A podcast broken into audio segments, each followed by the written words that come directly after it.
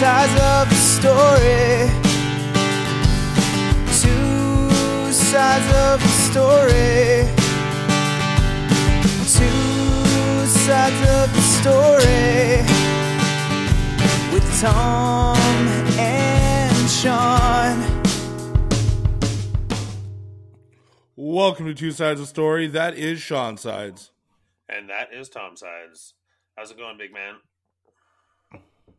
I'm doing all right, man. Just enjoying the lousy weather here in Halifax and having a nice lazy Sunday. Yourself? Uh, nothing too crazy, to be honest. It's pretty rainy here as well, so just kind of winging it, seeing what the day holds. It is Father's Day, so I have plans to go visit with my dad later on today, which is always a good time. Um, nothing too crazy, though. Just chill Sunday, which is good. Nice. You got the the big Father's Day plans with your dad later. Yeah. Did you not catch that? You kind of broke up, but it I, I got father, and then I didn't know what you were gonna say with that, but I just I was able to carry on. That's too bad. there is more to that sentence. We're having slight technical difficulties this morning, just in case that sounds chopped as fuck when it comes out to the people. Yeah. Yeah, nothing crazy though. Just enjoying the enjoying the day. Go see my dad. That kind of shit. Nothing too crazy. Yeah.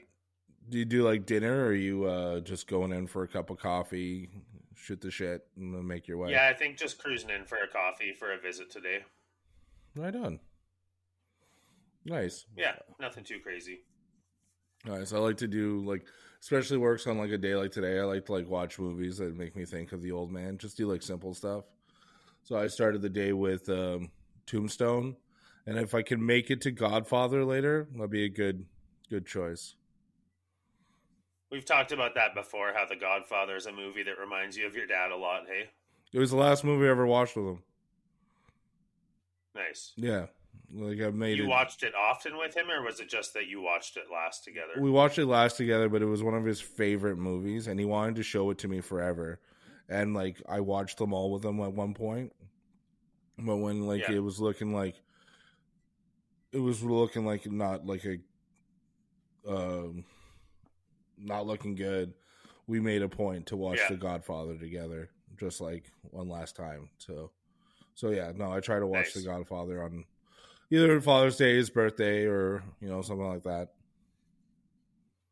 nice. Yeah. I have moments like I was thinking about that because you kind of mentioned it to me pre-podcast about Tombstone and just the movies in general that remind you of your dad, and I'm like, I know for me, the good, the bad, and the ugly, Clint Eastwood, that reminds me of my dad because I must have watched it like 15 times. Every time it was on TBS early in the morning, I'd wake up and he'd have it on the TV, and we, I'd end up watching it with him. Yeah, like but there's other movies too, like Bloodsport is another one. I remember a very vivid memory of being a kid and my mom being like, "You can't let the kids watch that." Like Shawn, especially, it's too violent. And then him letting me watch it, and then me breaking a window later on that day, and him being like, "Dude, what the fuck?" yeah, Just certain things like that that you know, you and me are both so connected to movie watching and stuff. Like we obviously get it from somewhere. yeah, and like another one I would do is like uh any Sean Connery Bond.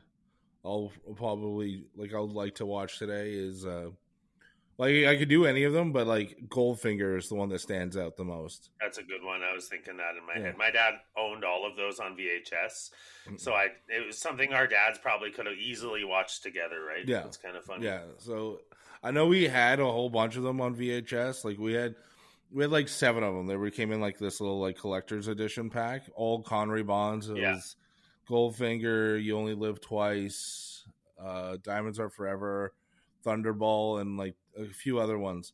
And like between Thunderball and Goldfinger, those those are my top two with Sean Connery.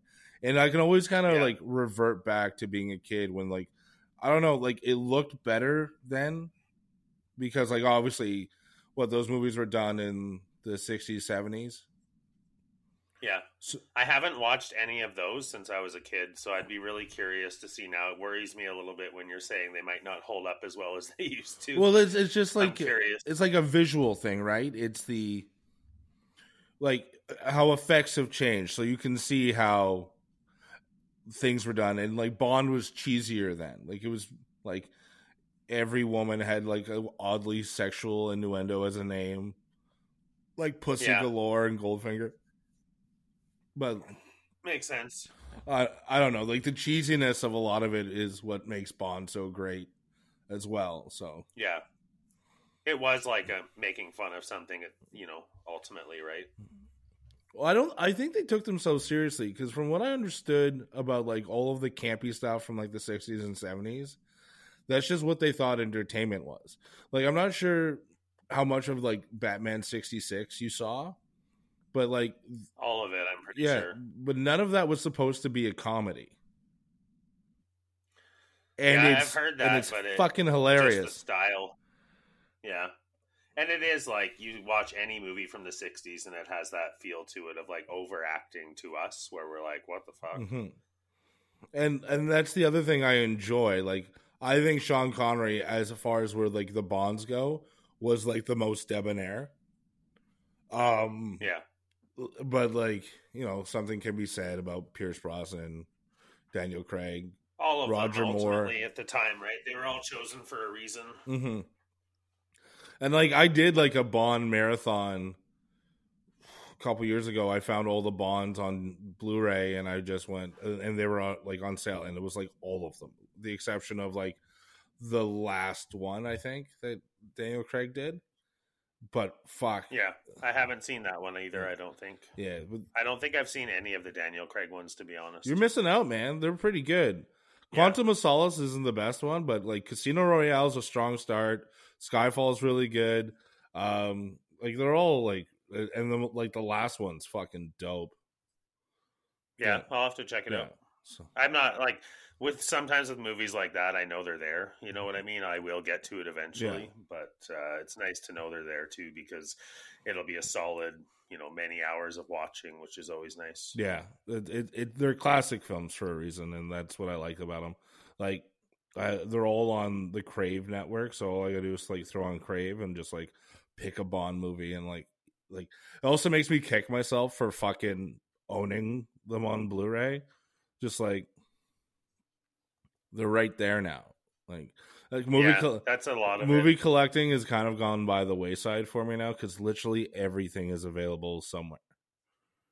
I know. I had the same talk actually yesterday with someone just say, saying like I had 300 VHS. I had close to 300 DVDs. I was looking at Blu-ray being like, well, I guess I'll have to start buying those cuz they're going to start releasing movies only on Blu-ray and not on fucking DVD.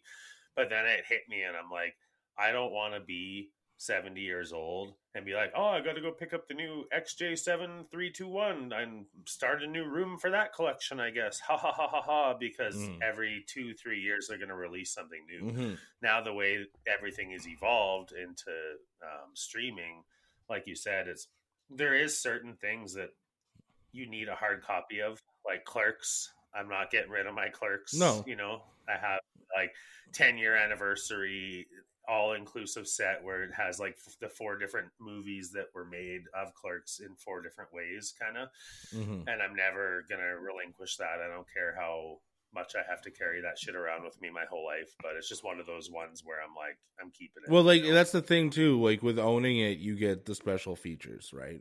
And that's the thing. like, yeah which was nice which you don't get when you buy something like online or whatever. And like the other thing No. too is just like everything's available for rental for like a, a reasonable fee nowadays. Like you can rent yeah any movie for like five bucks, and that's Yeah, that's weirdly much. okay with me. Like if I really had a hankering, like there's a movie I'm I've been craving, and my dad loved it too. It was called uh, Small Soldiers. You ever see that?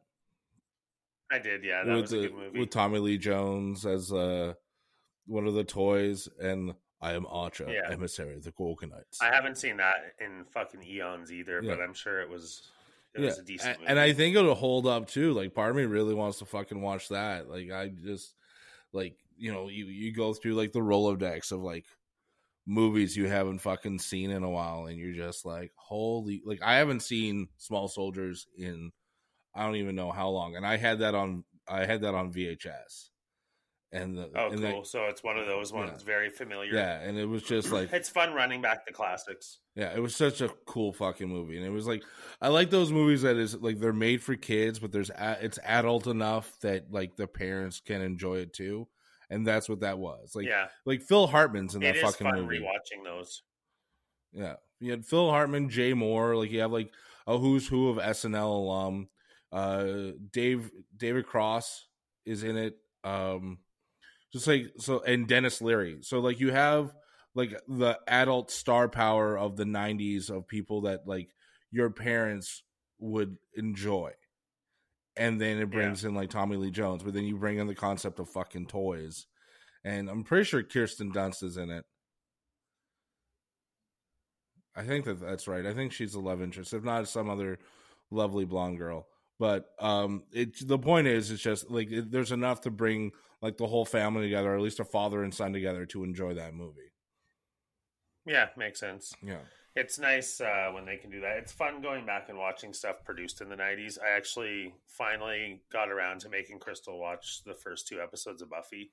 And nice. it's just even even for me it's been a while since I started this journey. I'm going to make her watch all of it now that we've begun the the trip. But it was you know just one of those shows where you're like I've watched it so many times, but now at the age I'm at, it's I haven't watched it at this age before.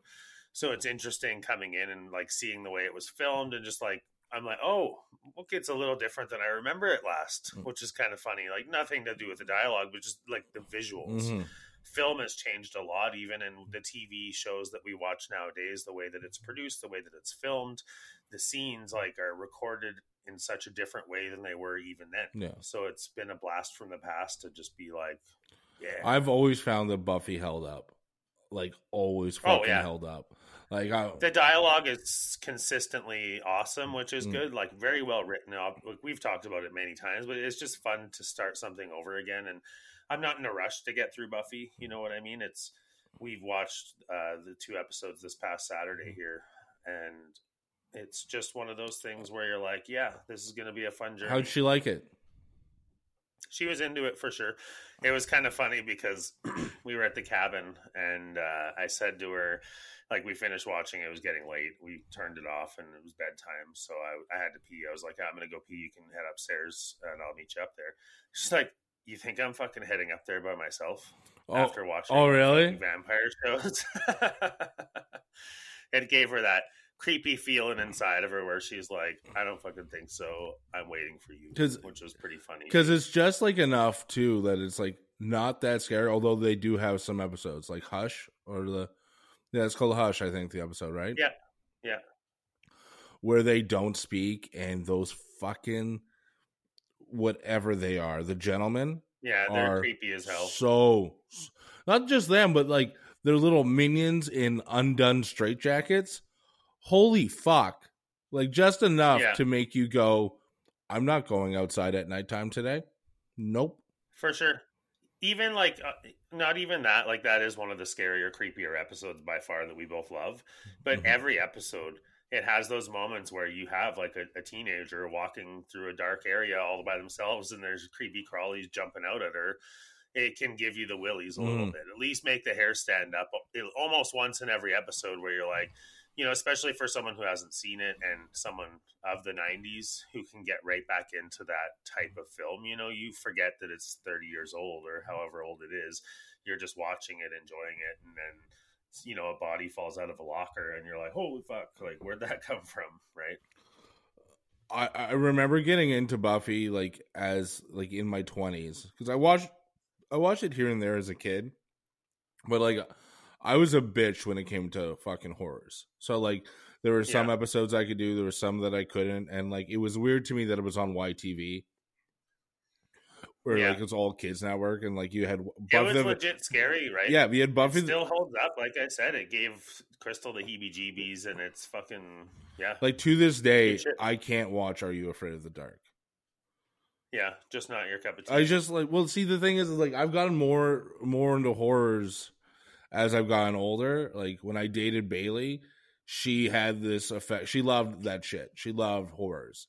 So Yeah. when you date someone, you kind of got to let them enjoy their own stuff. And Of course. so she opened that door for me, and I found an appreciation for it. Like I always liked monsters, but I didn't like horror. Like Yeah. I could watch like Frankenstein and be like, all right, I'm cool with this. Like monsters I got, but like demon possession and like all that shit Yeah. like got to me. Ghosts yeah, yeah. and all that fucked up Yeah. shit. Yeah. But but as I got older, like I still like I'll still get into it every so often. Like like I'm terrified to shit to watch Annabelle because that like that's two fucking nightmares for me. For one, porcelain Yeah. dolls scare the shit out of me. Well, yeah, especially like with your history with them, right? Like they literally used to fucking move on the wall behind you when we started recording this podcast. So I totally understand that. Yeah. Creepy fucking shop of horrors that that room was. And speaking of, what great fucking movie that is. Yeah. Little Shop of Horrors. I thought you'd like me referencing that in passing. I've been I've been wanting to watch that forever, and I have a copy of it on DVD, like at my mom's place. But like, I haven't fucking seen that movie anywhere on streaming, and I want it so bad. I just want to watch it so badly. It's not even available to rent on like Apple. I'm just like, for fuck's sake. I sake. haven't seen that in fucking eons, 25 years probably. And it, it- would be nice to rewatch that. And it's underrated too. Like a star-studded cast. You got Steve Martin, Rick Yeah. Moranis, Bill Murray. Um, It, it was that era of like the comedy specialists making a movie, right? Yeah. Like and and you household names, obviously, all of them. and yeah, and, and you just like have a good time watching it, and it's like a musical, and it's cheesy, and it's a fucking man-eating plant. Yeah, I love revisiting that. It's funny, like talking about horror. I went to a garage sale out at the lake this weekend. We were, when we were out there, we uh, we went to the farmers market and they had some tables set up uh, inside a hall, and they had VHS movies for twenty five cents a piece. Mhm. And I shouldn't have, but I was like, oh fuck, I'm pretty sure I can take these, and I'll probably sell them at some point for a couple dollars a piece instead of twenty five cents a piece. Because horror movies are the ones that are most collectible. But I picked up The Thing, Nice, Army of Darkness, nice. um, Al- the first Alien movie, like the first release VHS, which I thought was super cool. And what the hell's oh Species was the last one. I've never just like a I've never seen Species. No, it's a good fucking movie. It was I. There was like Species one, two, and three, and I watched them all, and they would they were worth watching. I'll say that I have no idea how they held up because the last time I watched it, I was probably twelve years old. Mhm. But at the time that I watched it, I was like, "Fuck yeah, that's good. I can dig that." Do you still have a VHS player? I do, yeah. Okay, so you I actually sold it all when I sold all my VHS, and then I was at a place where people were throwing them away, and I was like, "Fuck, I'll take one just to have it." And I knew that I'd bought some VHS recently. Like I still own the original three Star Wars and the original three Indiana Jones on VHS. I have them just stashed somewhere. Like it was hard to throw those away, and I you can't really sell them because they were so mass produced. But I was like, "Fuck that." I'm holding on to these bad boys and Mm. yeah, so now I have four more horror movies, and I'm like, like I said, I'll probably end up turning them over and selling them to some other collector who will be like, "Fuck yeah, it's the holy grail." Because I, I stopped collecting VHS for obvious reasons, Mhm. but it's I wasn't gonna let it go to waste or rot. You know, if that makes sense. Yeah. No, I agree. Those fucking those fucking movies are so great, and I like my first taste with them. Like we're on VHS. Like I would love to have, I would love to have the original version of them that I had on VHS. Mostly because like, uh, the only way that you can watch them is now like with all the added fucking shit that they did later, and then Yeah. like also the fact that I missed the song Yub Nub. Like at the end of Return of the Jedi when they their victory, and they have this completely cheesy song in the background instead of the song that's sung by the Ewoks at like which would make fucking sense. You're having a party with the Ewoks celebrating the defeat of the Empire, and then like yeah, they have their own fucking song, and I loved it. I think everyone loved it. And then Yeah. like George Lucas goes, "Yeah, I'm just gonna go ahead and take this away and put in this piece of music by John Williams because he's an artist." Like fuck Yeah. off! Like I would love like I like ever since I was a kid, like I would even sing Yub Nub as a fucking kid because it was the best. That's funny. It's crazy looking at things the way uh, we experienced this recently with Star Wars in particular, but the way that things are received when they come out, as opposed to how they are perceived later on in life. You know what I mean? Like everybody fucking hated certain characters, and then late, years later, there's not as much hate for them, and there's a little bit more love for them. You know, Mm-hmm. that's kind of interesting. Like Anakin Skywalker, obviously, you know that clip recently when he did an appearance with uh, Disney, and everybody cheered for him, and he was just kind of taken aback by it because Yeah. when it came out, he, he, he was hated. You know Yeah. what I mean? And it's nice to have those moments when time changes people's perception of things. Yeah, and it's it's good for him to have that redemption too. Um, and I think it happens a lot more than you think. Like, like, like the demand that everyone wanted Ben Affleck to stay as Batman, right? Like, Yeah, or the the outrage when Henry Cavill lost his job as Superman. No one like the internet hated the first Man of Steel, which Yeah. I find ridiculous because I thought it was a fucking badass flick, very violent yeah, it was a and- and, like, sure. much better than the last Superman movie. Like Superman didn't punch anybody in the last movie. Like he, this is where he's full on fights fucking Zod, and then he gets forced. Like I got people got upset that he had to kill him, but fucking Zod didn't give him a choice, and then he had Yeah. to like do that thing and then feel the pain of taking another life, and to know that he will never want to do it again. I fucking love that movie, and then I even enjoyed. I enjoyed the director's cut of Batman v Superman much more than I enjoyed Batman v Superman. But I don't know that I watched the director's cut of that. if was that it- a thing? Yeah, you, you if you bought the if you bought the Blu-ray, you got the director's cut. And I will say that there's a bunch of movies that come with a director's cut, and the director's cut is always better. I don't understand these Hollywood movies that just don't like let the directors and all this stuff do their thing. Like I even watched like a an extended version, director's cut version of the Blues Brothers, and it makes it such a much like a much better movie. Really? Yeah, I remember that. Like specifically referencing our VHS. You know, you'd get a VHS, but then you'd see the VHS with director's cut at the top, and you knew that that was going to be the fucking bomb. No, You know what I mean? Like Reservoir Dogs director's cut was way fucking better than Reservoir Dogs theatrical release. yeah, Because they had to tone it down a little bit because it was pretty fucked up and certain scenes were shorter and certain scenes were left out and uh, Tarantino or whatever, whoever, whatever director at the time had that opportunity to show the movie more so closely how they wanted it to be Mhm. seen as opposed to how the theatrical release was. And Yeah. it was a cool ass thing Eh. to see a, your, one of your favorite movies and you're like, whoa, that's a lot different than I remember. You know, it's cool. Yeah, there's like this pandering to studios so they can sell the movie, which I kind of get because you want like you're investing so much money. But like sure. I just I'm all for letting the artist be the fucking artist. Like my big issue Oh, yeah. with like all this all the DC movies that have always been to come out, I find that they've never had someone DC related enough involved to go like, hey, this is fine. They're doing the right thing. Please shut up. Like, eh, like Kevin Feige's that guy. Kevin Feige for Marvel is the guy to go like, no, no, no. Trust me, I've read. I've. I'm a big Marvel fan. Like at his base, he's a fan. So he's going, Yeah. no, no, no, no, no, no, no. You're right to do this, Disney. They're right. They're doing the right thing. Trust the process. And and For like sure. I hope that's the way things go now that James Gunn's involved because he hasn't made anything that I have disliked uh when it comes to Yeah.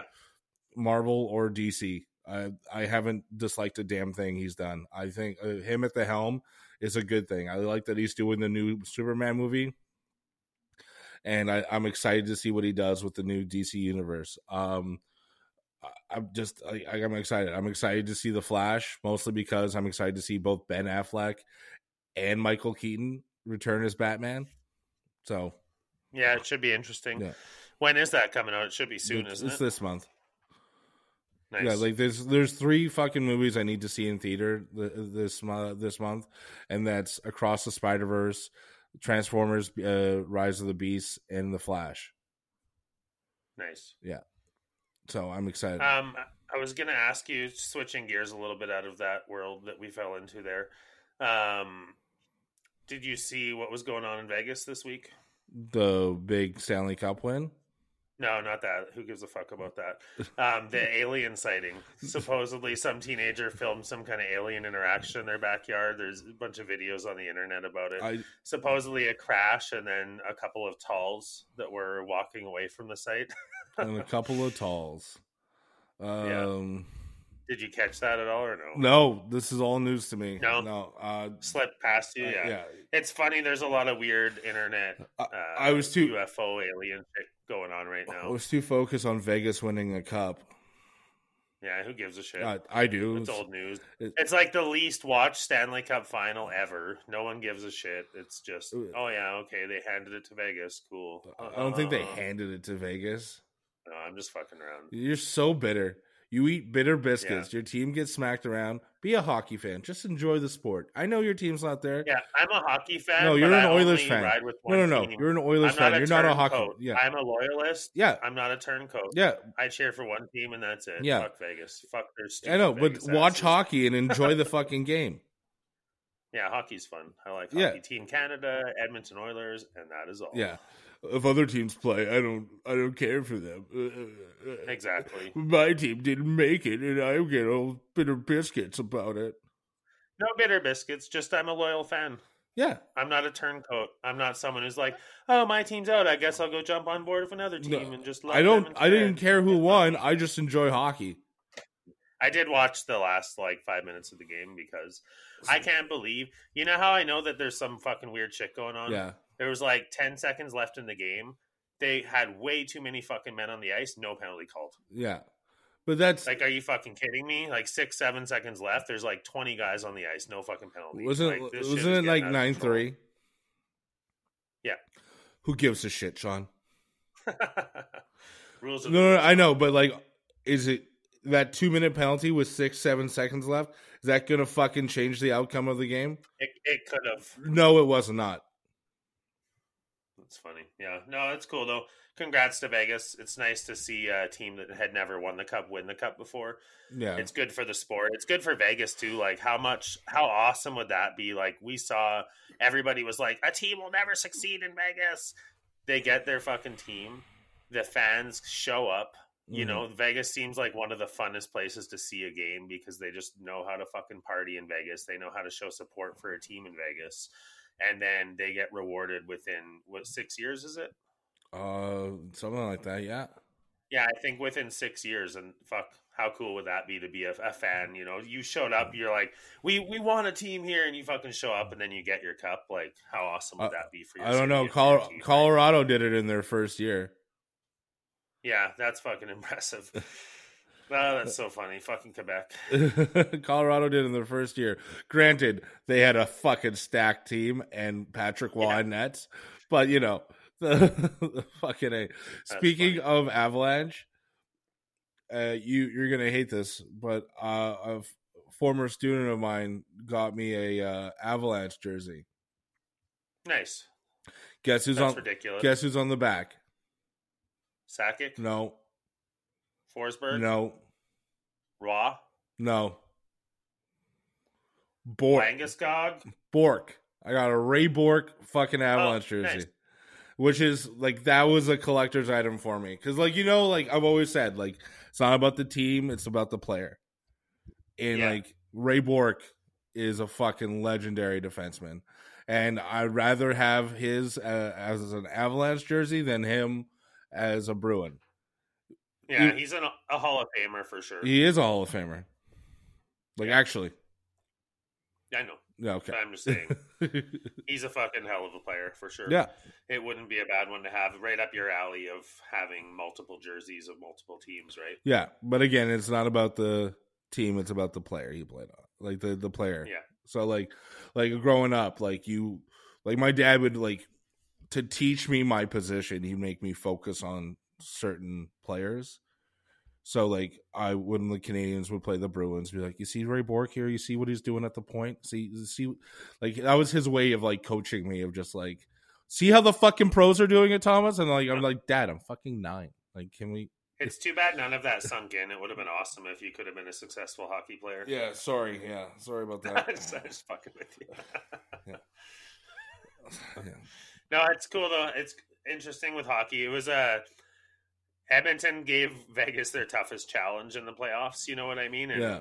it's nice to see the cup. The team that beats you out is the team that wins the cup, which has happened to Edmonton twice in a row now. Mhm. You can at least take some solace in the fact that we were beat by the champs. You know, what do you do?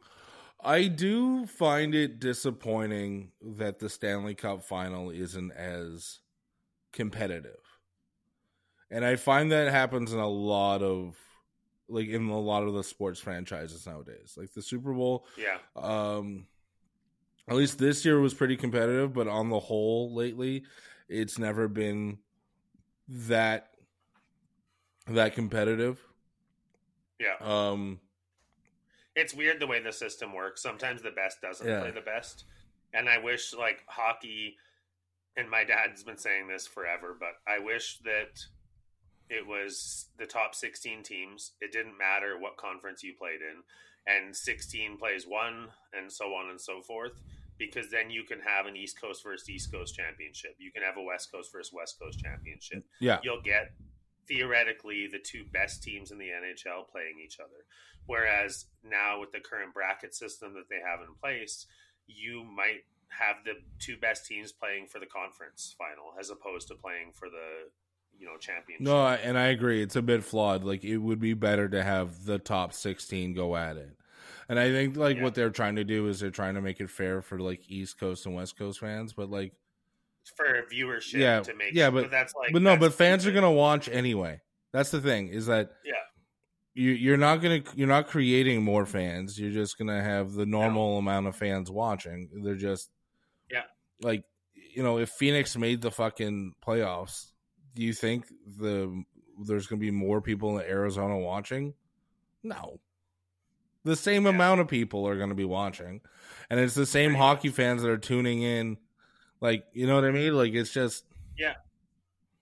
I think a lot of it to do as well, they say, is logistics, travel time for teams, stuff like that. That- that I understand. deal with it. Yeah, that I can kind of understand. But either way, then in the final, you still have to do the traveling. yeah. But so it, it's kind of just, well, suck it up, Mm. Buttercup, and fucking make it work, you know? Yeah. Do you think that they would like I don't mind doing it like I found this final like did they have a lot more days off than normal? Seemed like it too, yeah. Like it seemed like every 3 days there was a fucking game. Like usually it's every know, other day. waiting, like, when the hell is this? Like, just get this show on the road here. Come on. Yeah, like it's fucking wild like I It is. yeah. Yeah, I don't know what like NHL is entertaining. It's weird having hockey done now, like officially. Now we just get to wait for trade rumors and drafting and blah blah blah blah blah. But it's and then we wait till October for great, you know, hope for the next season ahead. But Yeah, when does the schedule come out usually? uh, I don't know. It's pretty late, like August, end of August, September even. Yeah. I feel like it's September once the preseason starts. They release the preseason schedule, and then around the time the preseason starts is when they release the season schedule, I believe. Cuz like while I'm in Denver, I would like to catch an Avalanche game. Yeah, It would be pretty fucking sweet to do that. you have your jersey to do so now. Are you going to Denver? Oh, right, for your show. Never mind, I remember now the mm. comedy show. Yeah. I was like, "Is this news to me, Tom?" No, No. yeah, you already told me. That'd be sick. Why not? If you're there, you're able to hit it out of the park. That's that'd be awesome. Yeah, right. So, I think that'd be I think that'd be a good time. So I'm looking. I'm just like looking to do like fun shit when I'm there, and if I can get my hands on tickets for the Avalanche while I'm there, fucking why not? Like it, Yeah, it- sure. and it's just like bucket list thing. Like I kind of changed the bucket list to every Canadian city to like fuck it. I want to see a game everywhere. Every Yeah, fucking? NHL team I want to see at home once. I don't have to root for them all the time. Like I'm going to a fucking Leafs game in Toronto wearing a fucking Habs jersey, even Yeah, if they're not playing the. Habs. Oh yeah, fucking right. I do the same thing if I was going to watch a game in Calgary and the Oilers weren't playing. I'm definitely wearing an Oilers jersey. Have, have I you did you see the the fans that had season tickets to Toronto and they always Yeah, wore the opponent? Yeah, I was dying at Yeah. this. It was just like Yeah, you you have season tickets to the Leafs and you never just to cheer against. just to cheer against them, and they had every other team's jersey. Yeah, I the fuck- father and daughter yeah. combo. Like, what a legacy. That like fuck yeah, good for them. Yeah, that's right up your alley. You could like move right into that family and be one of them. You're like, I already got half the jerseys. Well, We're ready to go. okay, to be fair, I have four now. Four different teams. Is that it? Just four different teams. Oh. I thought you'd have more than that by now. well, no, I have uh well like it, Chicago, Chicago, Montreal, um Toronto. no. uh, fuck off. I don't Edmonton. have I have Edmonton. I have two Edmonton jerseys and Nice. now Colorado. I don't have a Toronto jersey. For the last time, that is a Blue Rodeo shirt that I got in Montreal. Sweet. That's excellent. Fucking guy. um, no, that's a pretty good start though. There's a lot, a long ways to go. Yeah. That's for sure. But Yeah. But then like you you got to go for like your legendary player and all of that. But I'd like to get another Oilers jersey and another Montreal like with like a current player on it. Because yeah, right now I only have Eberle and Gretzky. they're solid. They're but solid, yeah, but, there's like- room to there's like, room to have some other ones. I'm I'm so worried about I like a couple months ago when the Oilers were still in the playoffs. I was looking for like extra Oiler gear to kind of like cheer them on, and I was like Yeah. this close to pulling the trigger on like a two hundred dollar like authentic McDavid jersey. Yeah, But I always like I never want to be that guy. I don't like I don't want to get the obvious jersey. yeah. You know, I like, get like, that. I, you know, like I like. Do I get? It's just hard not to with him because he is he's the one. He's the. I think you can always justify anybody can justify getting a McDavid jersey. Mhm. And I feel this like it's. I'm, I I agree with you 100. percent I love a McDavid jersey, but then I'm like, well, what about Draisaitl? Mhm. He's my fucking guy. Or you know Kane. what I mean? Yeah, Kaner obviously as well. Depending on like we got to see what he does here, but like Draisaitl, McDavid, drafted here. They've grown up as players here. They've become great here. Yeah. And so, like, those are the guys. Yeah, Kane had a lot of other teams, a lot of other successes. So I could understand prior to, prioritizing um, Draisaitl and McDavid over Kane jerseys on account of they played their whole career here. But at the same time, it, you know, you go down the list and it's like some of the the heart players that we have. You know, you're like, man, that guy shows up. Every, like even Kassian when he was here. You know, a lot Mhm. of people. Oh, I wanted I wanted a Kassian jersey after that fucking Yeah. playoff run he had.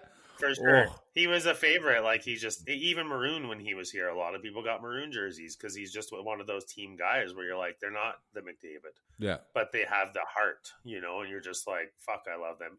Stuart Skinner too. You know, he's a young goaltender up and coming where you could make an argument. You know, a lot of people do get goaltender jerseys and show them the respect they deserve. Mhm. So it's one of those things where you know you could go down the list and Yeah. You could you can't go wrong if you're supporting someone. You can't go wrong. Yeah. And then like uh, so like for me it would be like a Darnell Nurse. Like always like talked about like I've been kicking around Darnell Nurse, Kane, but then like you saw it and you're just like fuck, McDavid might be a fucking lifer in Edmonton. Yeah. And but the thing is is that fuck he's got a. if he doesn't I'm worried that if he doesn't win a cup within his contract he'll want to go somewhere where he'll win one. You never know.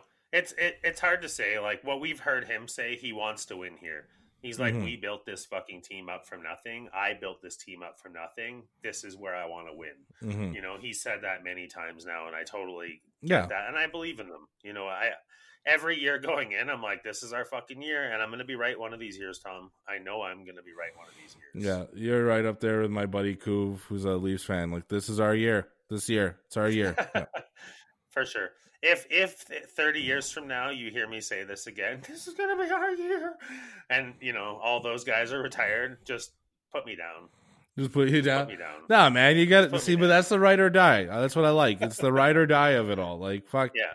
You gotta have it. Like I'm always gonna cheer. I'm always gonna fucking love it. But like, you know, you gotta you gotta keep the ride or die attitude, right?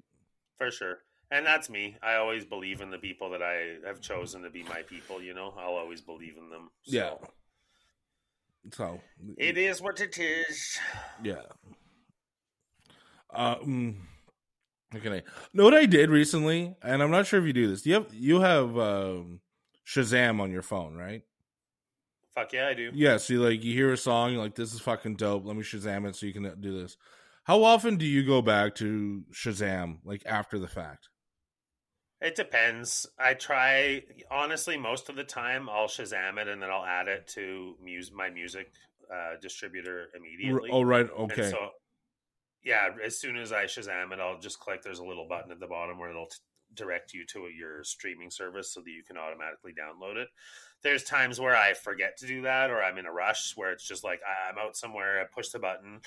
In that case, I'll, I'll if I'm looking for like a banger and I want to play, I get to play the next song at a party. That then I'll open up my Shazam and be like, "Ooh, what did I think was killer? Is there something new, some new music on here that I could woo everyone with?" Or yeah. those are the times that I'll go back to Shazam. So I've never done the just put it right onto my streaming like ever. Right. I have had a laundry list of Shazam songs build up for years. Yeah. And I recently just went through them one by one, going Nice. just like, and it's like hearing them for the first time again. You're like, you're right. I did download this for a reason. This is a fucking awesome.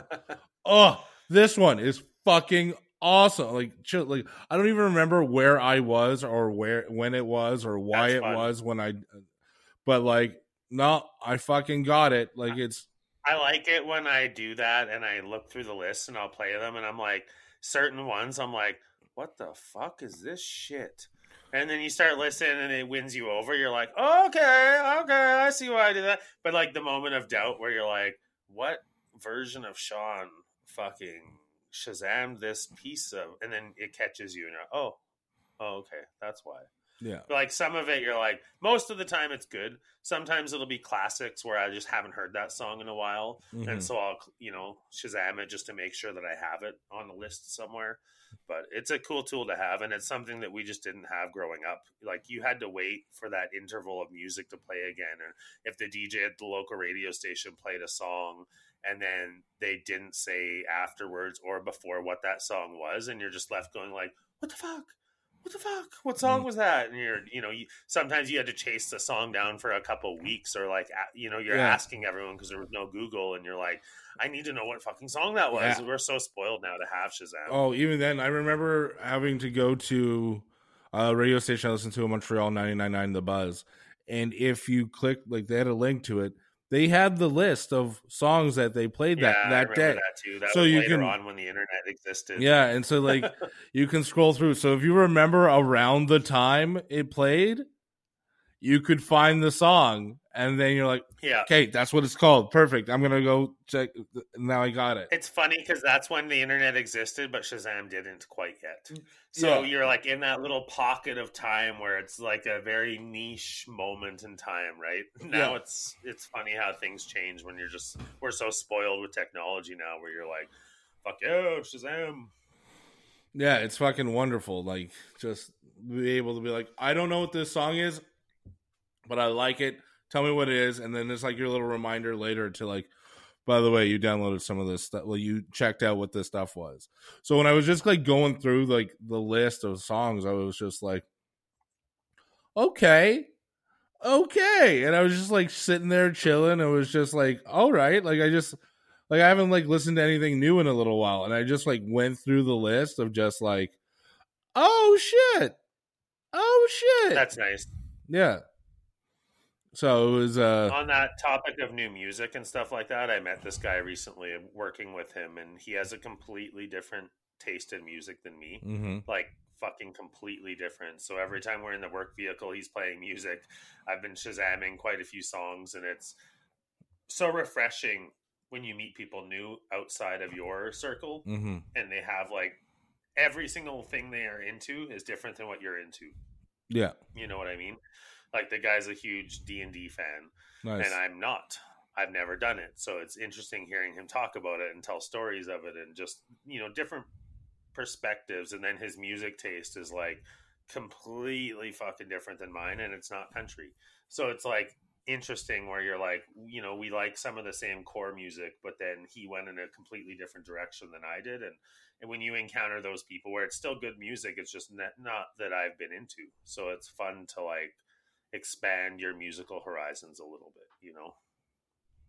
No, exactly. Uh, That's what that's one of my favorite things of all time. Like Morgan has a different taste in music than I do, and every once in a while, like I'll just Shazam whatever he's got going on, or you know, like Marty has a different taste in music, and I'll Shazam. Like if it's good, it's good. And the one thing I like, I think I mentioned this about Spotify before. The one thing I absolutely fucking love about it is if like you find a song you like sometimes they'll just create a playlist based on that song so you get more yeah, from heard that, too. I haven't tried that so- yet. so you get more from that particular artist and then songs that are like that artist which is un- unreal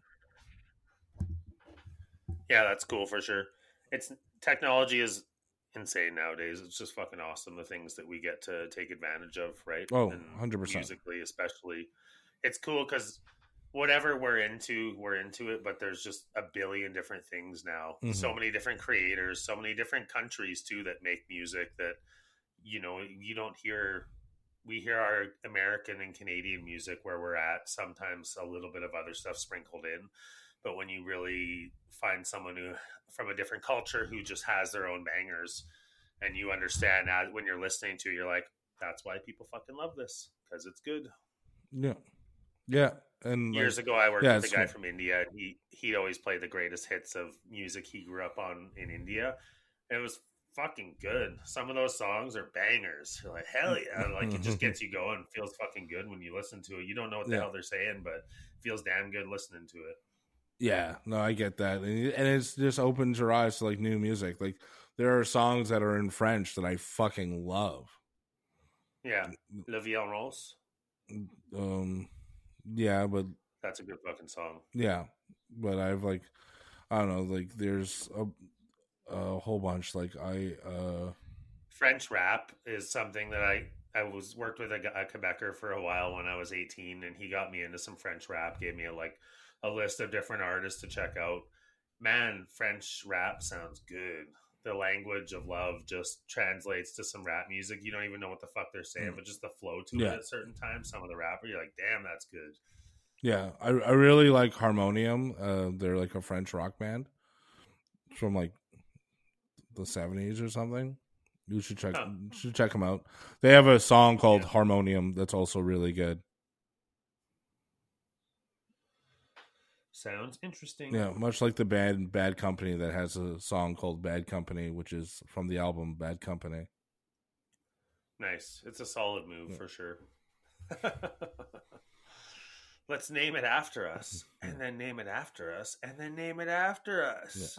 Fuck yeah. Bad Company is a fucking dope song though. Yeah, yeah. You can't go wrong with that. Mm. It's some classic, classic rock. That's for sure.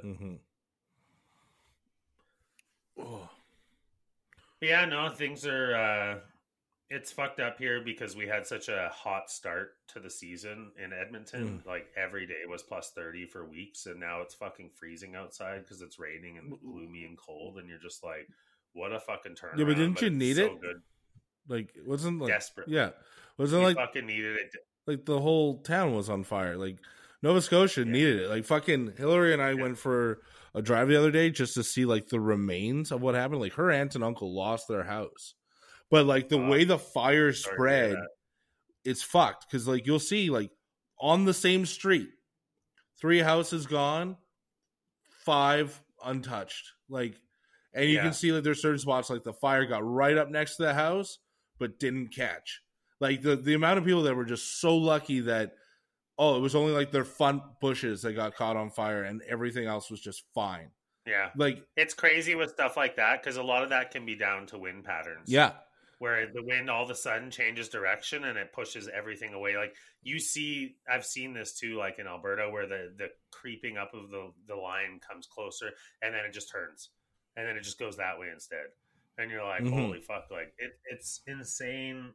Like you said, we needed it here in Alberta. Some of the fire bans are being lifted now, actually, because we've been like socked in for a week now of getting lots of rain. But hmm it's crazy when you haven't like like I said when you start out a season that is so hot and there's no fucking rain and there wasn't a lot of snow to begin with, everything is so crisp and dry and unhealthy. But then when you get a week of rain, you can almost literally feel the trees breathing and the grass and like everything just immediately turns green and you know your garden everything in it is just like fucking shoots up because it's getting that nutrients that it needed right? Yeah. that you can water your shit all day long with the city water but rainwater just does that little bit of extra and hmm yeah Well, like i said it's just such a change we got used to the heat and stuff like that and this this morning i got up and poured my morning coffee and i let the dogs outside and i was like it's chilly Yeah. but I don't. I'm not gonna. It's summertime. I'm not fucking turning on the furnace. But Jesus, No. I thought about it. Uh, there's something about wearing a hoodie in June that I absolutely love. yeah, it was nice out at the lake this weekend. Um, it what didn't rain too much, but it was just nice being the evenings come and you're like it's a little bit chilly. Hmm. You know, put some pants on and put a hoodie on and feel that coziness, but just like still be able to be outside and enjoy hmm enjoy the weather, right? Yeah, absolutely. It's fun. It's fun. Yeah. I went swimming. It was fucking cold as shit. Took me a long time to get adjusted to the water. I went swimming May Long weekend as well, and that was much colder. Yeah. So I just kept telling myself, it's warmer than May Long. It's warmer than May Long. You can fucking do this. But then you get to that point where the outside is colder than the water, and you're like, fuck yeah. I love swimming. yeah. No, it's good. Isn't it? Yeah, man.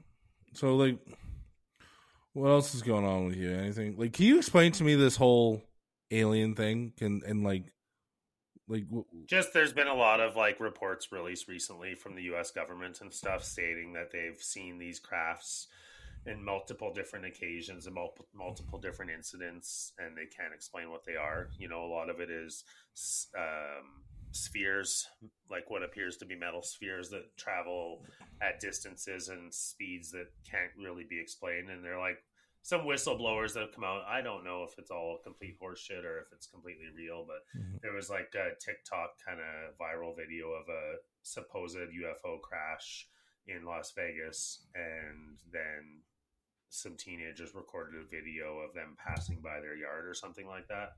I Mhm. never saw a clear video or anything like that, but it was just an interesting little uh, tidbit of people saying like coming out saying that they've had crafts for years and they're blah blah blah blah blah blah blah. I don't know to be honest. Yeah. Nothing concrete, of course. It's probably just a hoax, or they're probably promoting a movie or some shit like that. But it always piques my curiosity a little bit of like, interesting.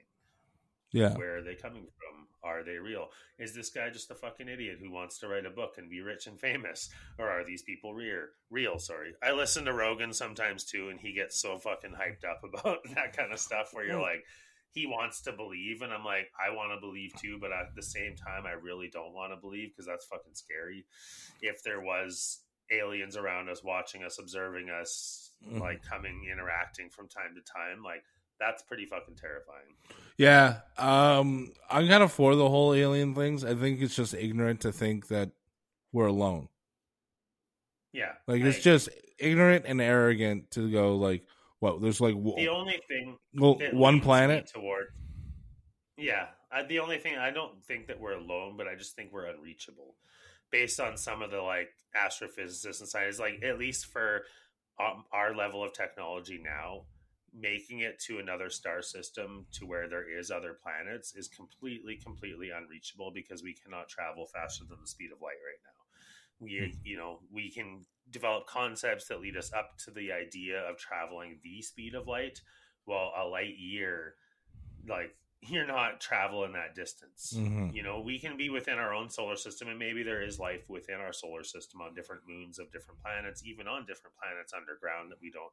That's more realistic to me but the idea like we physically and like physics scientifically we cannot fathom a way to travel fast enough right now to get to any of the other places that exist. Even the closest star to us there's it would take a hundred lifetimes or longer for us to reach them so the same is true for them to reach us Yeah. so like imagine you're in a ship, you you make it this far, it's like a generational ship of some kind. you make it to another planet, it has life, you're observing it. Are you just gonna like hide back in the shadows, or are you just gonna be like, "We're here, we made it, hello"? You- eh, Obviously, the Prime Directive ideas like that come to fruition, but it's just odd. Yeah, how do you like perceiving it from a Star Trek mind? It's like if they came this far, they're so fucking advanced beyond what we could ever imagine. Why would they have interest in us? Well, my thought has always been what if we're all on a on an even keel technology wise Yeah, or what if we were the most advanced for sure. like that Very like that's the other thing too that like i know that like someone had to be the most advanced Yeah.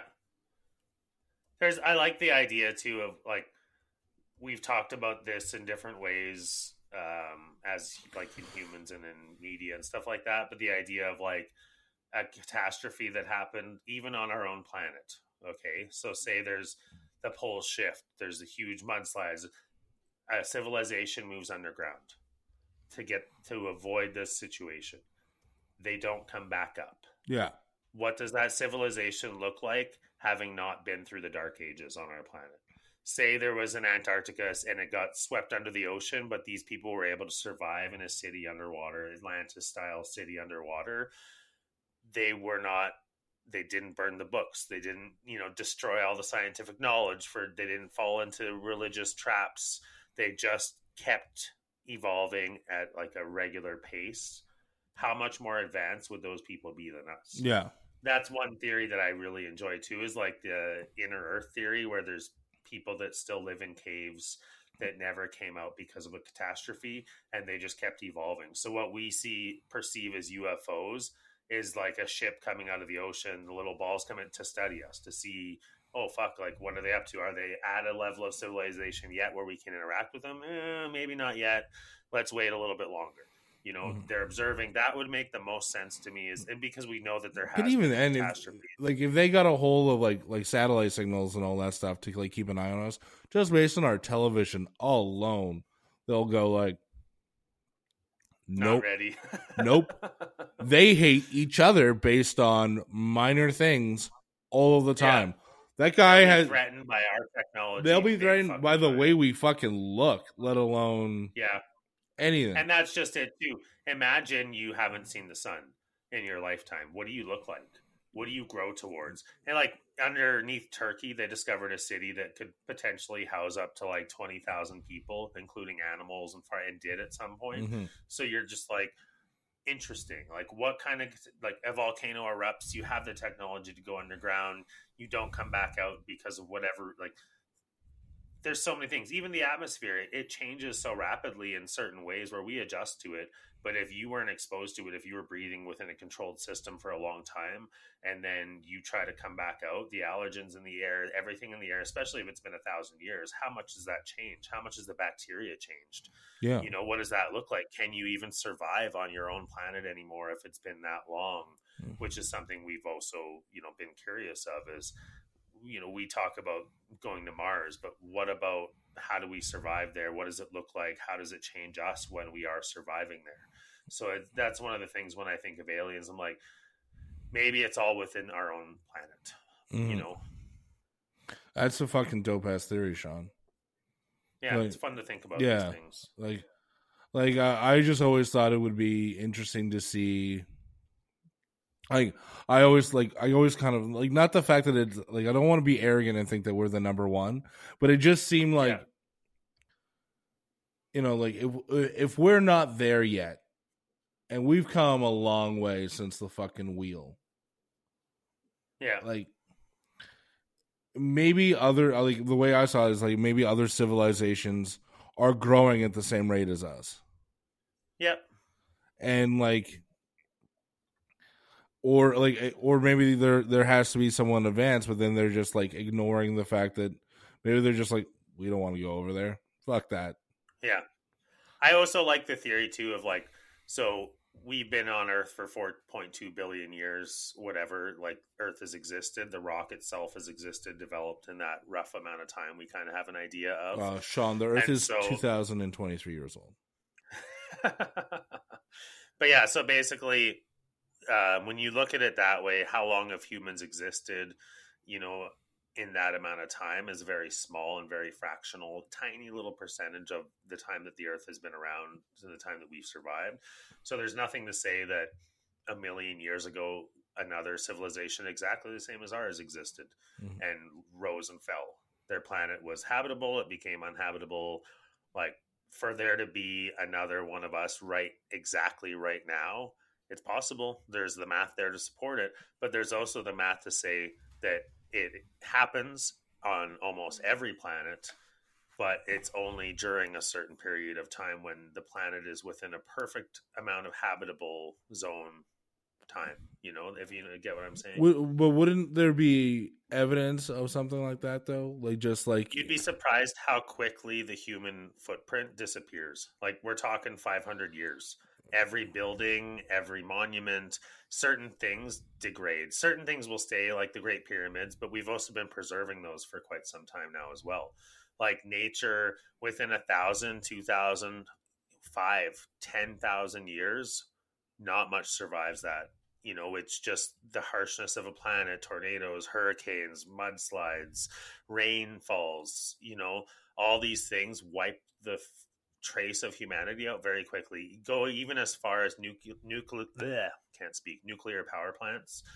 They melt down, they're gone. No evidence of them exists, even in the footprint of the carbon Mhm. after a certain amount of time. Like it's it's shocking how few years it takes to completely erase a civilization from an area Mhm. and like these are just based on studies that we've done and things that we know so it, it's curious to me to think about that like even on our own planet we don't know where humans have been and ri- risen and fallen you know so you look at that in the grand scheme of things on a, even on the moon or on mars there could have been huge civilizations there even just a couple thousand years ago and there would be zero trace of them Yeah.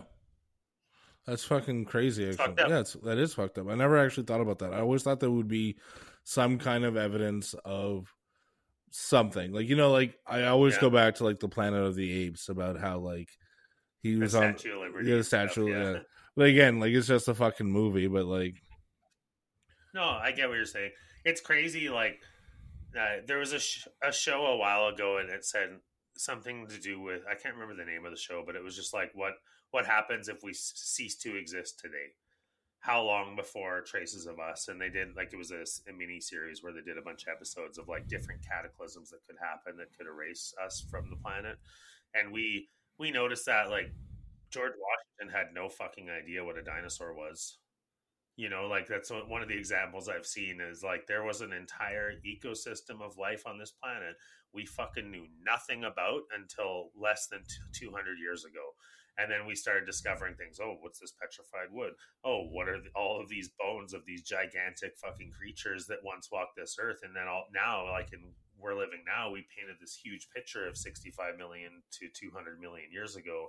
We have an idea of what the planet looked like then. Mhm. we're rare humans in the history of humanity, more humans didn't have a fucking clue about that than towards the humans that do have a clue about that, if that makes sense. yeah, So you look at even something simple on our own planet, millions of years apart, like every trace of that could have been gone, but we found rocks in the ground to argue that. Like, well, oh shit. what if they just start like digging up like the bodies that have been buried at cemeteries and stuff? Like, let's say like the trace of tombstones and all that stuff go away, like tornadoes, high winds, Yeah. whatever the fuck it is that Yeah. gets rid of the evidence that it was a cemetery. For sure. But then, like, is there things that like? How long do you think it would take a new civilization to start digging shit up to be like, yo, there are so many bodies here?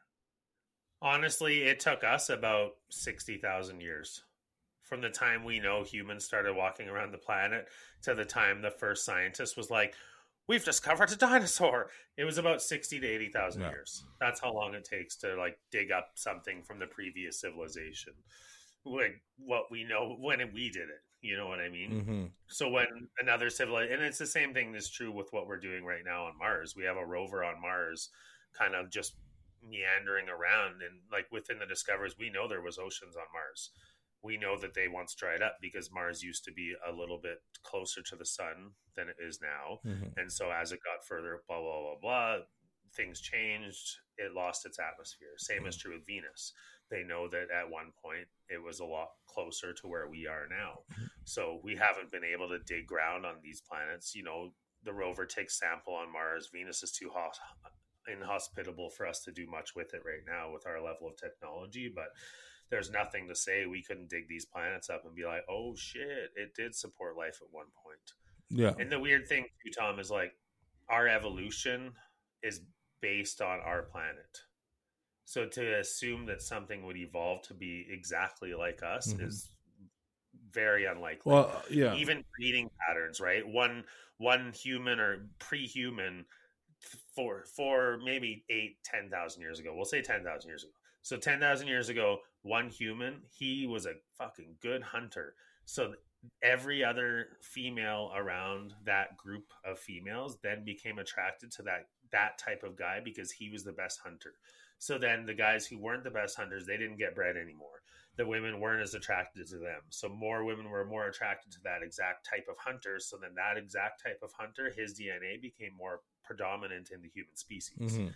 And then the next generation, they're like, oh well, that guy's a really good guy. Like just you know what I mean? Like tiny little things can just completely change the evolution of a species. The Mhm. same is true with what we did, like even dogs on our planet. We we took one dog and we're like, this dog's really good at hunting foxes.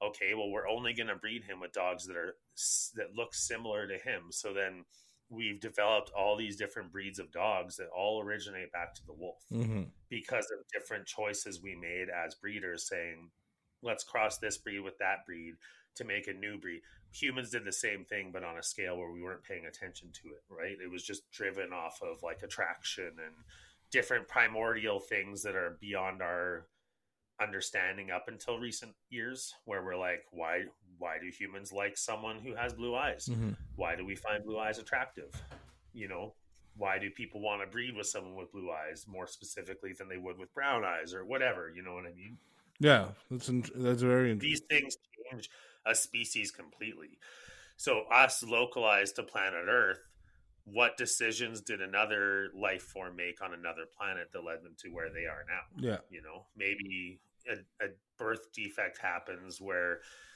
you get i don't know. You don't have wisdom teeth. Wisdom teeth come and go like we're evolving out of that right now. Well maybe on a different planet you needed those because the food never got softer. It never got easier to chew.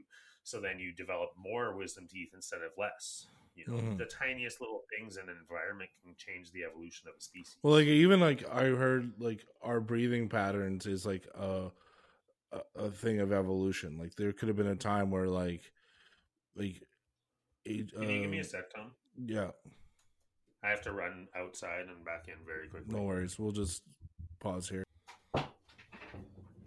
hello Right.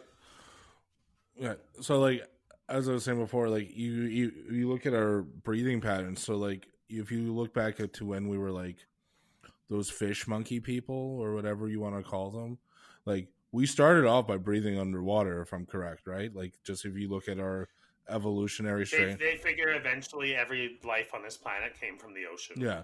So like it's crazy to think that because of evolution we we were able to um breathe in Leave the water. leave the water and like breathe in air and like and so like there's like a theory that's working on like because of the way evolution works because of all the carbon dioxide in the world that we may need carbon dioxide to breathe and we would just Yeah. adjust so instead of like killing the planet or killing off people like i'm sure it will eventually but there will come a time where someone's immune and thriving and then the next couple Yeah. people and like you know like that's why i always liked about like i don't want to i'm gonna leap here a little bit but like the x-men movies because the x-men movies always kind of based it on that's the next logical step in evolution was becoming Mutation, yeah. yeah yeah so it's it's insane to me And it's it's simple too. Like, do you remember an episode of Enterprise where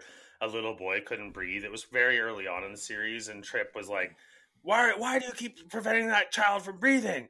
And it was just that the mother was trying to adjust the child to the atmosphere in that planet Mm. because where they come from the oxygen is a little bit more plentiful and so they have to like wean them off of it to get them used to breathing in that atmosphere and like they don't touch on that kind of stuff too Yeah. much in star trek they just it's too much writing and too much involved in every episode to Mhm. be like well this species can't quite but they did that a little bit throughout time same with the next generation there was or sorry deep space nine where the woman the gravity was much higher on her or lower on her planet so she had to be in a wheelchair and couldn't make it around. Yeah. you know, and Or there's things we or um uh, if you go to the Orville, there's a whole planet where the gravity is fucking different.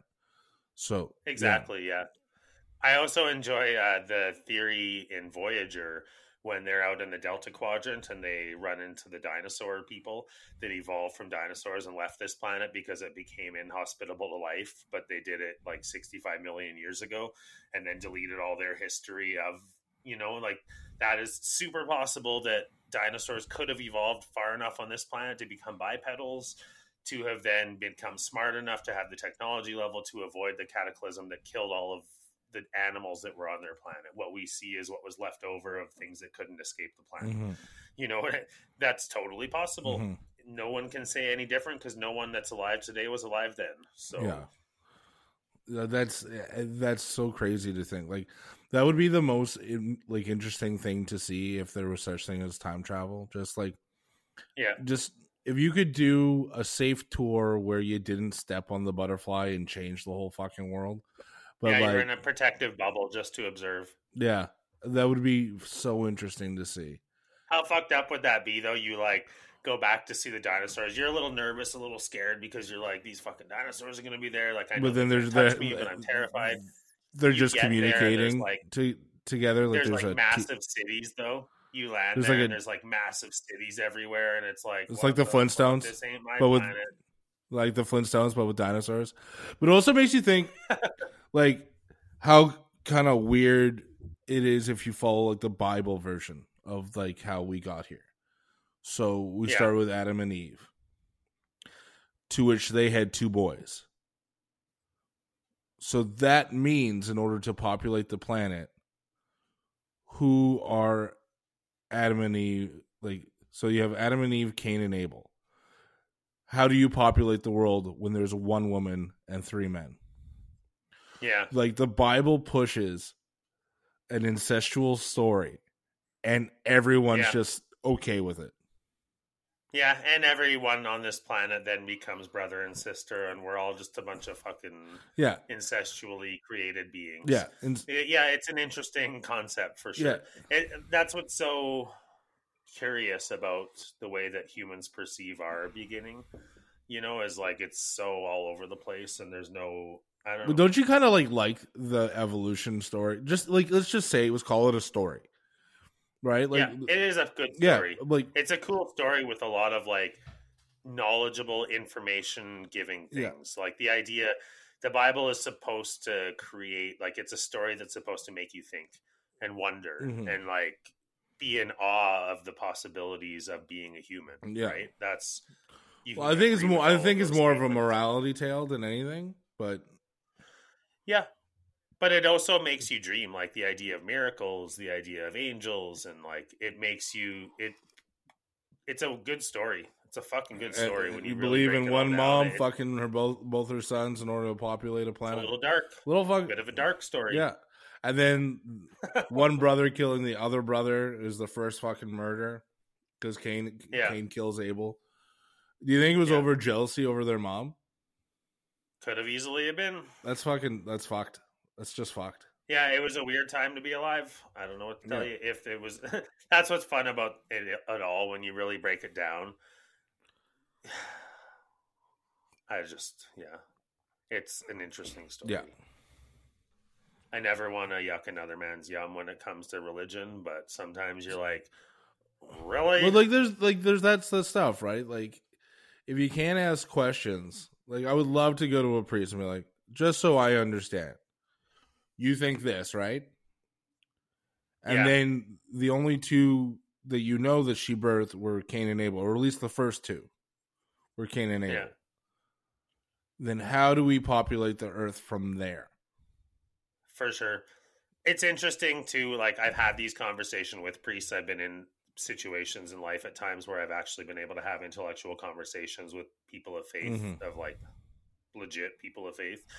And it's always they always have an interesting way to like do a mix of like they are just stories, but you have to have faith. Mhm. Like faith always comes into play and understanding of like this is a recorded history, but there's also other factors at play. Yeah. And they're always like very nice people. And so you get into the conversation you want to be like, and like poking them. But as you do, you, they, you know, they have answers prepared for this. They have years of training Yeah. to be ready to convince people to believe what they want to believe. Yeah. So it's kind of like a pointless conversation to have because you're not changing their mind, Yeah. but they have.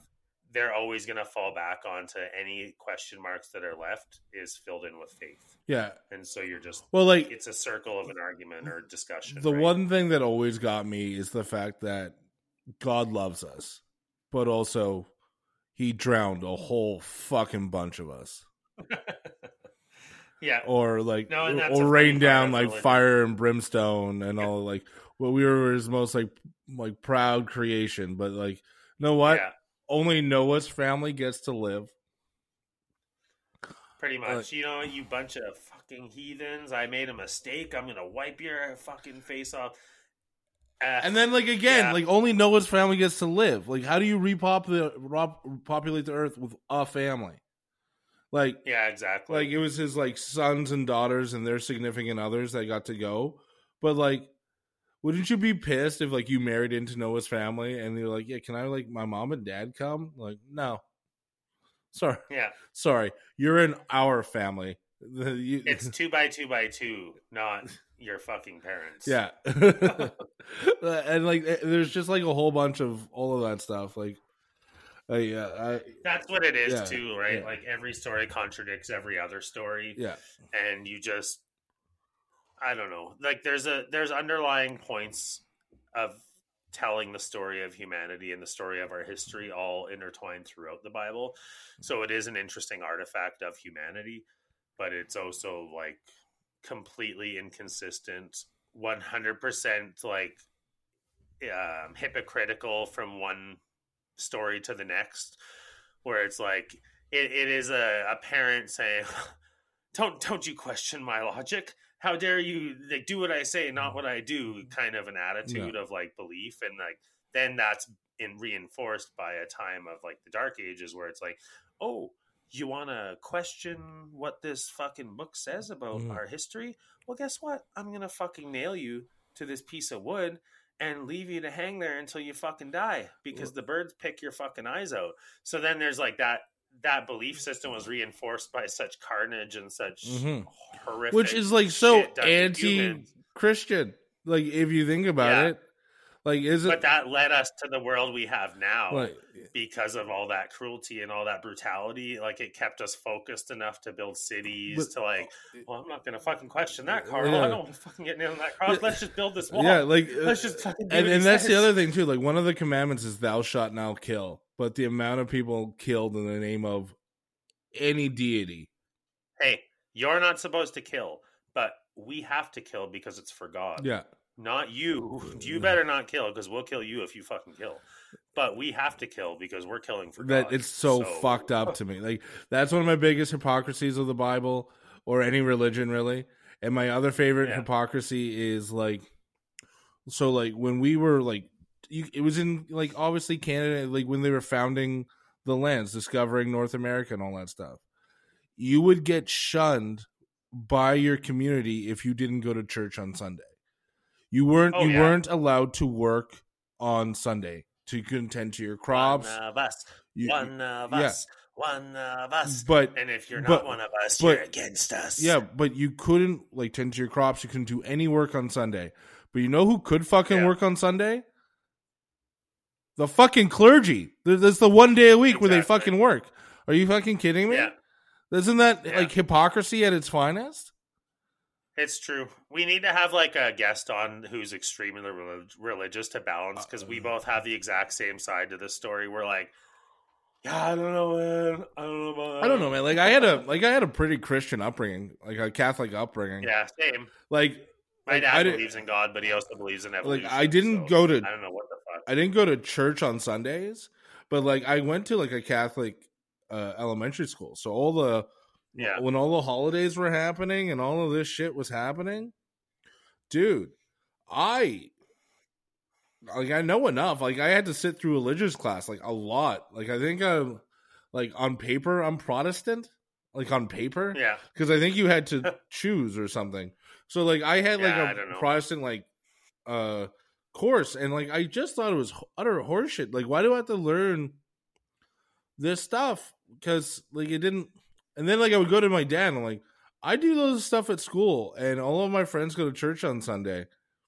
Why don't we go? And my dad's like, Do you like playing hockey on Sunday mornings, or do you want to sit in a church on Sunday morning? I go, hockey. He goes, well, that's why we don't go to church.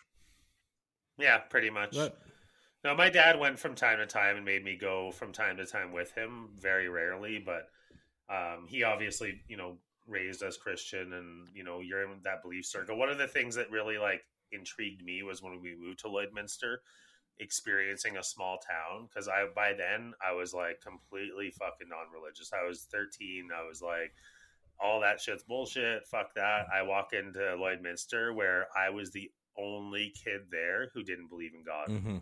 the only one. So much so that like I made a friend in my first couple months there. And after a few months of being friends, he came to me and said, Shawn, like, I like you a lot, man. But my mom said, I'm not allowed to be friends with you anymore because you don't believe in God. And I was like, oh, why'd you tell her I don't believe in God? I, well, I tell my mother everything. And I'm not allowed to be friends with you anymore because you're you don't believe in Jesus. You don't come to church. That happened to me. You know what I mean? And I was like, oh, okay, sounds good, bro. You don't have to hang out. And we didn't. Like I had other friends that you know I was friends with in school, and he just went like super Christian. The next year, which was the start of grade eight, his mother moved him into a Christian academy, like Yeah. hundred percent out of public schools into that. And you're just like, wow, like what a turn. You know, we Mhm. used to laugh and have fun together, and then his mom decided to clamp down on him, and that was it. Never heard from the guy again. Yeah. What always fascinates me though, and the people I love talking to, are the ones that find religion late in life. Yeah.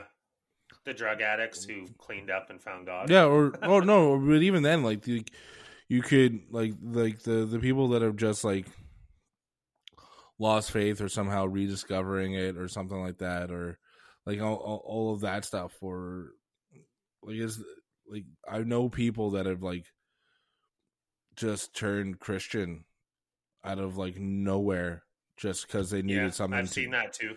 just and like th- that fascinates me because I think it's like it's a very welcoming community, and it's Yeah. a uh, and it's and, and it's a very caring community, and I think that you just feel like you're a part of something when you're there. for sure and there's t- parts of me too that like i'm jealous of that almost a little bit where it's like what a cool thing to have where you meet up with a, a group of strangers once a week Mhm. and you just care about your community everybody cares about the community and like you know a plate comes around so that you can give some donations to the community so that the community can grow stronger and you can welcome other people into it and like help and have programs and like teach children and like do all these like wonderful things I feel like you just described our podcast, Shawn. we- yeah, you have to. We get together we one- believe, or else. Yeah, you, you come to the show once a week. We we welcome your donations to make the show better. Um, you know, we That's the dream. we right will there. have anyone on that wants to talk to us. We're a very welcoming place. You know, We will bless you. yeah. but no, it's just like that kind of thing, and like I like I know, We'll even go as far as to give you silver coins, like the Bible. I just like you know what I also grew up like listening to like George Carlin, and I grew up to like in my Yeah. like early years, and then like you hear a song like Imagine by John Lennon, right? And like the message of it is peace. Like Yeah. on like honestly. And it got so much hate. The fact that it was banned off airwaves for a long period of time. It's just so fucking scary too how quickly a society can allow that to happen. Mm-hmm. Where we see on this planet right now there is extremely oppressive forces in some countries that are like, you believe what we believe, or we'll fucking cut your head off. Mm-hmm. You know, and that is still in existence. We're we're in a weird time in a weird place on our planet where where you and me are allowed to say what we're saying right now. In ten years from now, this could be what gets us killed. Yeah. This conversation we're having right now, if society turns in a weird way, you know, if all of a sudden everybody tightens up and gets super conservative, and then a, you know a leader gets voted in who's even a little more, and then he says, "Well, people shouldn't be saying those things," and enough people agree with him. Jesus, No, no, and that's, and that's nuts too, right? But like, I always like the idea of like the separation of church and state. I uh, wish. What like, and it seems so backwards to me that we're going the other direction. Like you see in the It's states scary as fuck. with like the reverse of oh pro oh, oh Roe v. Wade and the uh, yeah, some of the abortion laws and shit like that. yeah, and it just- rights and and like the LGBTQ two plus Yeah, being and- fucking canceled and scary, man. mm-hmm Because Like- you turn on those people, and then all of a sudden it's like, well, a little bit more. It, it's a weird situation right now too, because I see that happening. Like, there's a lot of disturbance lately to do with like Pride Pride Month and stuff like that, and Mhm. some of the Muslim community has been teaming up with some of the Christian community to say, well, we both completely fucking disagree with this. Let's put aside our differences so we can deal with these people. and the other thing you is, know, and that's yeah. scary too when you're like, uh oh. and it's always Uh, like the extremists and like i don't understand Yeah. like like it's supposed you're like when you're a representative of a country or something you have to be a representative for everybody. And you can't be a representative of everybody if you invoke your religion into it. Because like right off the bat you alienate and especially like a place like north america where we are a melting pot of many different uh, peoples cultures religions you have to keep that shit separate. And like and it bothers me like so much that it's becoming like you get these christian nuts in office that goes nope the bible says this so we're going to make laws about this and Yeah. it and it still happens now and there's a lot of support for that shit too It- that's what i'm saying like it can turn on the flip of a dime our growing as a species or us completely clamping down and, and locking everything down and Mhm. like we're not far away from either at Mhm. any given interval you know what it's just and you see that different decades the things that have Yeah. happened where it's like more conservative less conservative more cons- 50s extremely conservative 60s free love you Yeah, know yeah. 70s a little bit more you know it just it goes in waves and it and it and it's weird enough to know that like if and I I firmly believe this. If Jesus ever had his second coming, he would be ignored. Yeah. Oh yeah. He be he may already be here locked up in a fucking mental mental institution for all we know. No, but even then, he, he goes into the rich fancy churches and is like you people disgust me. You're supposed to be helping what is this building what the fuck is ah! that's how he would probably react to all Mhm. that like what how are you the richest person in the congregation you are the priest like how are you the one wearing gold you should be fucking ashamed like Mhm. then they're like well we gotta get rid of this fucking guy Mhm. carl carl he's trying to make me sell my mercedes Yeah. well, i'm not gonna put up with this fucking guy we gotta get rid of him you know Yeah. that's that's the greed of the human is it's just we are an animal Mhm. we like to convince ourselves that we are these like prestigious we we're so evolved we are nothing like the creatures that have come before us but we're savages and we want what we want and we'll take what we want also, we and and if. Jesus came back in like what he should look like, so he comes from Jerus- Jerusalem, which is in Yeah, the Middle, Middle East. The like the only miracle that would have been is that he was the only fucking white guy in Jerusalem. like, all i can hear is a bunch of southern us that's not my jesus yeah, but that, but that but you're absolutely right right there. That's not my Jesus. And then that's a fucking issue because the only people that decided he was white is North America. Because we well it started with europe uh, fine, fucking Europe, where it's Yeah. also predominantly white. but like it's the Yeah. fucking ludicrousness. Like I remember like I colored in Jesus brown once because it made sense. And then like being told like nah well, you know, you see pictures of him and he's a white guy and you're just like, "What?" Like I know people from there. like I like Yeah. like like you, mean? like like you know what I mean? Like it's just and it is controversial and it's a weird thing too like is there's a certain aspect of religion which is nostalgia well my grandfather took me to church every sunday and so i want to take my grandkids to church every sunday mhm. and like i the idea of morality behind it is what keeps most people going back to it well i i believe i do the right thing. I'm a good person. Like i know a couple old catholic ladies and they're like the sweetest fucking most do-gooder wonderful ladies in the whole world. Mhm. and they do take their grandchildren to church every day to try to pass that tradition down of like i want you to be a wonderful person. I want you to be wonderful to everyone you meet. I want you to smile at everyone you meet. And there's that message of love that gets lost in translation through a lot of bigots and a lot of like people with power. But at the core there's still those wonderful old ladies who are like i just want people to have a better life here and i want to do so like it's hard for me to hate it as a whole because i Mm. do see that tradition of it but i just wish that the tradition of passing down all of that love w- wasn't always tied to such twisted ideal ideology Yeah. you know for I uh I was working in a warehouse and we had these temps, the, these ladies that would come in. And when the lady was done, she tried to give me, I have a gift for you, and it was a Bible, and I told her no, thank you. And she's Yeah. like, and like she got kind of offended. I go like, listen, I, I with all due respect, ma'am, no, thank you. Um, yeah I can't. It'll be wasted on me. Uh, Yeah. and then also I can't get on board with something that promotes so much hate in the world.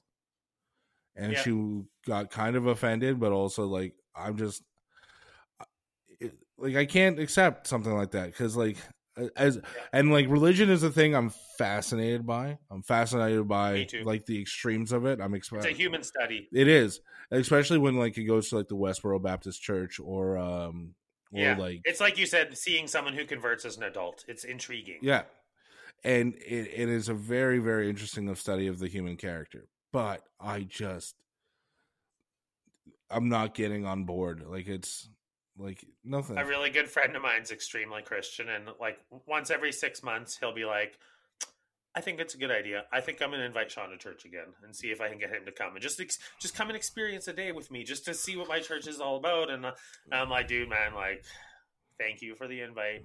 I appreciate it." But I'm super fucking not going, hmm you know. And like, I would go one time just to like go to see what it's. But like, I just Like they you know it's Mhm. indoctrinated into his head that he should save everyone around him and he wants to save me because he loves me and he, he's my friend you know and I, mhm. I can separate like i can be friends with someone who's muslim or someone who's christian and you know completely let them have their beliefs and let them respect it and i understand that they want to save me so they try to have these conversations to convince me to like to join their club right Mhm. and I always have to be adamant, like, fuck off, thank you, but no, you know, you know me, I'm not. But they and like in their heart, they just want to save me. Yeah. they just want because they think it's real. They believe like there's a chance I'll go to hell because I don't believe what they believe, Mhm. you know, or they'll pray for me and hope that I won't, you know, and. Whenever something bad's going on in my life, when I talk to this friend, he, you know, at the end of our conversation, he's like, you know, I hope things get better. I'll, I'll be praying for you and your family. And you know, I always, oh, thanks, man. You know, it never hurts to have people cheering you on, right? Mhm. But No, and that's and that's the other thing too. Like, I have friends that pray, and I have friends, and I will never take it away from them. I I'm not that guy. I'm never going to be the one to. Like I say, I'm never yuck another man's yum. But I Yeah. like I'm open to having a discussion about it. But like you know, we might have yucked it a bit. We- well, yeah. There's a certain, but those are like there's a certain amount of like, you know, it's just the way we grew up in a society that tried to force us to do things we didn't want to do, and so we have animosity towards but that. but also a lot of distrust. but also it's the idea of like this is why I can't get on board with it. It's the uh Yeah. it's the it's it's why I'm not there. It's the why I'm not a part of it. It's it's that. So it's kind of like my self explanation of something like that where again I wouldn't take it away from anybody. At the same time, I just don't want it. I just don't want to be a part of it. It's like being a Leafs fan. I hate it. I hate being in the room too. It's the same thing. Like I, I stand by my beliefs. I am who I am, and I'm not changing my beliefs for anybody. I don't give a shit who you are, where you come from, who you are. To this is if so. Like example, when you're in a situation surrounded in a room full of realists. Okay, everybody, let us take a moment to play. Please bow your heads and hold the hands of the people. I'm like, nah, man, sorry, Mhm. that's not me. I try to respect the culture where I am, but I'm not going to change who I am to conform to their beliefs. yeah, like I won't. like uh, Sorry. and like there was a time where I was a TA at a school in Manitoba, and every morning they did their morning prayer, every morning, and I just stood there. I wouldn't. I didn't. Yeah, I just stood there. Like I didn't. yeah, same. And I'm not disrespecting it. I'm just not participating Yeah, in it because it's and- your but- your crazy beliefs, not mine. but so, but then you have to explain to children why you're not participating, and Yeah. that I found difficult. which I think is fucked that they are allowed to indoctrinate children at such a young age. You know what I mean? Like we we got them. You know, we Well- have them here to make them listen to us, and you have to conform, conform, conform. well, it's like the I'm so against that. Well, it's like the cigarette company. Like it's this line in Dogma. If only we had their numbers. Like uh, you know, hook them while they're young, and that's the thing. And yeah, and uh, there's a line in Dogma that I absolutely love, and it has to do with religion. When you're a kid, your religious cup is very small, so it's really easy to Yeah. fill. As you get older, that cup becomes bigger and bigger, and a lot more difficult to fill. And that's Yeah. kind of what happens. Like you and I grew up, and to a certain point, like I was like 13 when I gave up on it, and then you were however old, and then six. yeah. So like I was going like to first communions, I was like going to all these things growing up and never having it. So I always thought it was a thing I was being left out of. Yeah, that's tricky too. Yeah. And then there was also like bar mitzvahs and stuff that I would go to. And again, I thought I was like missing out on shit because what well, Yeah. where's mine? Like I don't yeah, exactly. but again like but then like I'm also kind of happy to not be a part of it to and like That's how they get you when you're young, is making you feel like you're being left out unless you participate. Join us, Mhm. believe, pray with us. yeah. You know, and that's what's scary. Like, I knew a kid who got like into a religious cult because they like, you know, a, a pretty girl invited him to go, you know, pray with them, and he's like, "Oh shit, I'll do whatever this girl wants me to do." Mhm. Of course, I'll come. in. And he gets to this like thing, and they were like, you know, 12, 13, 14 at the time. Goes to this thing, and there's like 18, 19, 20, 21 year olds there waiting, and they all surround you in a circle and start all like synchronizing saying the same prayer to evoke a reaction out of you because when these things happen you can't help but get emotional when there's people up in your biz right Mhm. and they like do that as a tactic to like single you out get you alone and then force it upon you in such a weird psychological way that it it makes you react to it right? And this guy was fucked up afterwards like the hell did i get myself into? Like it's a trap that they use to get people in you know? And it's just you experience these things in life and it it's concerning. The overall message and i think from you and me is that we just want things to be what they say they are Mhm. and to be on the level with things. Like if you're saying you're helping people help people but don't do it out of a crazy like you have to believe what i believe attitude Yeah. you know Like I, I just am a firm believer of DBD. Don't be a dick, and then just Yep. try to very simple try to live that life. Like Wil Wheaton said it best: just don't be a dick. Yeah. and it's and spread kindness everywhere that shit's and, and I also it all the found that some of like, in my experience, some of the worst people that I have met in my life are the ones that are religious because they go to confession and then they're absolved of their dickhead behavior. yeah exactly which is so fucked up Yeah. So as long and as like uh, you said some of the christians like some of the harshest people i've met are the most religious and you're like what how the fuck does this work yeah, But then there's also like a lot of good too, you know. Yeah. And it, it's weird because like it's tough being a human, some people fucking need religion to get through their day Mhm. and i can understand that and the idea of community like i said i wish that there was something that brought people together like that that wasn't didn't have to be about believing in a Well, there are. story from a couple thousand years ago Well, no, but the, see, but there are, and you're part of many of them. Like you are as an Oilers fan or a sports fan. You are as a Star Trek fan. Like if you really, and those like, things are good and they make you feel good Yeah. to believe in something other people believe in Yeah. so I, I can relate Yeah. like it's fun when you go to an oilers game and there's 18000 people cheering for the same thing Mhm. it's probably fun going to church every sunday where there's two 300 people cheering for the exact same I thing. think Like, it's I, part of I think the fun happens after church, where like the the Yeah. barbecues or the whatever the fuck that that that afterwards thing. For I. I can't be during the sermons. It, I don't know, dude. I've been to some sermons though where you see the people sitting in the front row that are just like eyes wide, locked on to every word, every hand gesture the guy makes. They're just like, "This is the best part of my fucking week. Mhm. I fucking love what this man's doing up there." Mhm. Like it's, it it is like recharging. It recharges their Mhm. And it's the same thing with going to a motivational speaker, right? Mhm. everybody's there because they just want to feel better. They want to feel good, and this man's or woman's words are going to do that for them. Mhm. And that's what it is. So, like, but I understand what you're saying too. A lot of the fun comes after the church is like the interactions, the Mhm. like the picnics, the barbecues, the like the fundraisers, the coming together as a community. Like, Mhm. that's the stuff that I just wish was a little bit less religious and a little bit more commonplace Yeah. Like having you have community centers in every fucking neighborhood in Edmonton. Very rarely do they get used.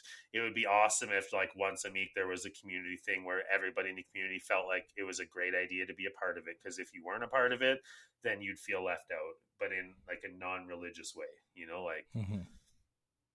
just doesn't exist in that sense. But that's okay. Maybe it will one day. No, I, and we can hope so. I just it- it- like at the end of it, you sounded like you missed out on not having your own community. I just wanted to point out that you do, and Yeah, like, no, for sure. and like like so you don't. Like, I'm aware. I have several communities Yeah. in many different Yeah. ways, but just yeah. Yeah. I, Yeah. I I also saw this week you went to a recital Yeah, I sent you a text. I thought you would enjoy that. Mm-hmm. I was like, and "A- at a lit show right now, bro. Check it out. And I sent him a little uh, picture of the recital. I just wanted to get that on the air for one for Kieran because I was like because I that started like the issue I had with him when I guess his son by calling his recital and that's exactly what it is. It's a recital by definition. That's what it is. It's not a That's concert. funny. It's not a I, I enjoyed very much sending you a picture of it because I knew that it would wet your whistle. yeah. And I just said and I just sent you right back. Enjoy your recital That's funny. because that's what it fucking is. Uh, well, yeah. Without further ado, uh, I think that might wrap this one up. yeah. No, I think we did it well today. Um. From aliens to God, from hockey to Buffy, we got you covered, people. Yeah, there you go. Uh, I'm Tom Sides, and this has been one side of the story. And I'm Shawn Sides, and this has been one side of the story. Have a great weekend. Have a good week. sides of the story. Two sides of the story. Two sides of the story. Tom and Shawn. Thanks for listening to Two Sides of the Story. If you enjoyed this podcast, please subscribe, rate, and review. Follow us on Instagram at Two Sides of the Story, on TikTok at Two Sides of the Story Pod, and if you want to send us an email, send it to Two Sides of the Story Pod. That's the number two sides of the story pod at gmail.com.